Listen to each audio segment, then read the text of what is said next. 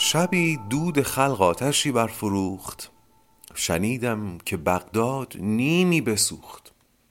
یکی شکر گفتن در آن خاک و دود که دکان ما را گزندی نبود. جهان دیده ای گفتش ای بلحوث تو را خود غم خیشتن بود و بس؟ پسندی که شهری بسوزد به نار اگرچه سرایت بود برکنار.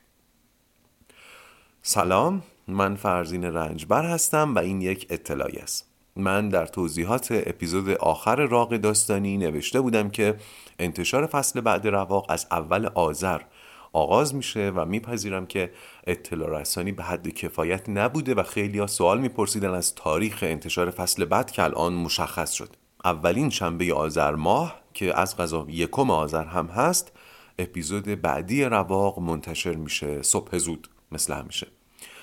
اما اینکه این اطلاعیه رو با این شعر از جناب سعدی آغاز کردم به خاطر ابراز نگرانی بعضی از مخاطبان رواق بود. از اینکه مبادا من به کرونا مبتلا شدم که رواق منتشر نمیشه. اولا ممنونم بابت نگرانیتون بابت احوال پرسیتون ولی وقتی این پیام رو میخوندم می‌خواستم در جواب بگم نه خوشبختانه من حالم خوبه مبتلا نشدم. اما ناخداگاه یاد این سروده جناب سعدی میافتادم که در باب اول بوستان اومده. ماجرا از این قراره که یک شب بازار بغداد آتیش می‌گیره و نصف بازار میسوزه. مغازه یه آقایی که اتفاقا در مسیر آتش هم بوده سالم میمونه و ایشون تو اون گیرودار دست به آسمون بلند می‌کنه و شکر میگه. بعد یه آقای جهان دیده بهش میگه این شکر شکر سنگ دلانه شکر بلحوثانه کلی مردم آسیب دیدن در رنجن و تو چون بر کنار موندی داری شکر میگی. البته باید این هم بدونید که این موقعیت یک موقعیت بزنگاه اخلاقیه. البته اگر اون آقای بغدادی دست با آسمون بلند کرده و بلند بلند شکر گفته اون حسابش جداست. اما در مواجهه با رنج و سختی دیگران اینکه چه حسی سراغ ما بیاد از دیرباز محل اختلاف بوده. بعضی ها می‌گفتن که میشه با دیدن سختی دیگران راحتی خودمون رو بیشتر قدر بدونیم. و بعضی ها می‌گفتن که نه این کار سنگ دلانه است و از انسانیت به دوره. قطعا میشه راه میانه پیدا کرد. یک راهی که هم انسانی باشه هم از عطوفت خالی نباشه هم مسئولیت پذیرانه باشه. و راستش من خودم این روزا دارم به همین فکر می‌کنم. شاید بد نباشه شما بهش فکر بکنید. علاوه بر این یه نکته دیگه هم می‌خوام متناسب با همین وضعیت بگم و اون اینکه شرایطی که الان درش هستیم شباهت زیادی به کلیت زندگی داره.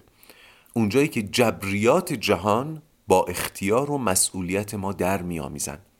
این پاندمی کرونا یک جبر جهانیه که هممون رو در بر گرفته و ما اختیار محدودی داریم این وسط و این اختیار برای ما مسئولیت میاره. فصل آزادی رو یادتونه دیگه. اگر اختیاری نداشتیم مسئولیتی هم وجود نداشت. ولی اختیاراتی داریم. هرچند محدود. من این مدت زیاد پیش اومده که به کسی گفته باشم لطفا مسئولیت دستت رو بر عهده بگیر تا نزدیک صورتت نره. می‌بینید؟ یعنی کارکرد مسئولیت پذیری خیلی عیان شده و برای خود من این مسئولیت پذیری آشکار یک تمرین بوده این مدت. حرفم اینه. هر کس با توجه به شرایط اینجایی و اکنونی خودش مسئولیت کرونا نگرفتنش رو باید به عهده بگیره. اگر کسی فکر می‌کنه دولت برنامه مناسبی نداره اگر شغل کسی احتمال ابتلاش رو بالا می‌بره اگر اطرافیان کسی مسئولیت پذیرانه برخورد نمی‌کنن یا هر شرایط اینجایی و اکنونی دیگری که باشه مسئول کرونا نگرفتن من در وهله اول خودمم. ببینید این نباید حمل بر این بشه که دیگران مسئولیت ندارن ها دولت مسئولیت نداره بقیه مردم مسئولیت ندارن. نه من دارم در مورد مسئولیت اگزیستانسیال صحبت می‌کنم. در واقع اینطوری باید بگم مسئولیت اگزیستانسیال کرونا نگرفتن هر کس با خودشه. یک سری بله مسئولیت های دولتی داریم یک سری مسئولیت های اجتماعی داریم. ولی مسئولیت اگزیستانسیال کرونا نگرفتن هر کس با خودشه. و جالب اینجاست که اگر کسی به تمامی هم مسئولیت اگزیستانسیال مبتلا نشدنش رو بر عهده بگیره باز هم ممکنه مبتلا بشه. چرا؟ چون زندگی همینه. زندگی همینه. به خاطر همینه که میگم خیلی شبیه به کلیت زندگی شرایطی که درش هستیم. باری آرزو می‌کنم همتون در سلامت باشین. و ازتون می‌خوام مسئولیت پذیرانه در شرایط فعلی حاضر باشید. برای شروع هم همونطور که به خیلی توصیه می‌کنم برای شروع مسئولیت دستمون رو بر عهده بگیریم. همیشه تمیز باشه سمت صورتمون نره. اگر هم خواست بره قبلش با حضور ذهن ضد عفونی شده باشه.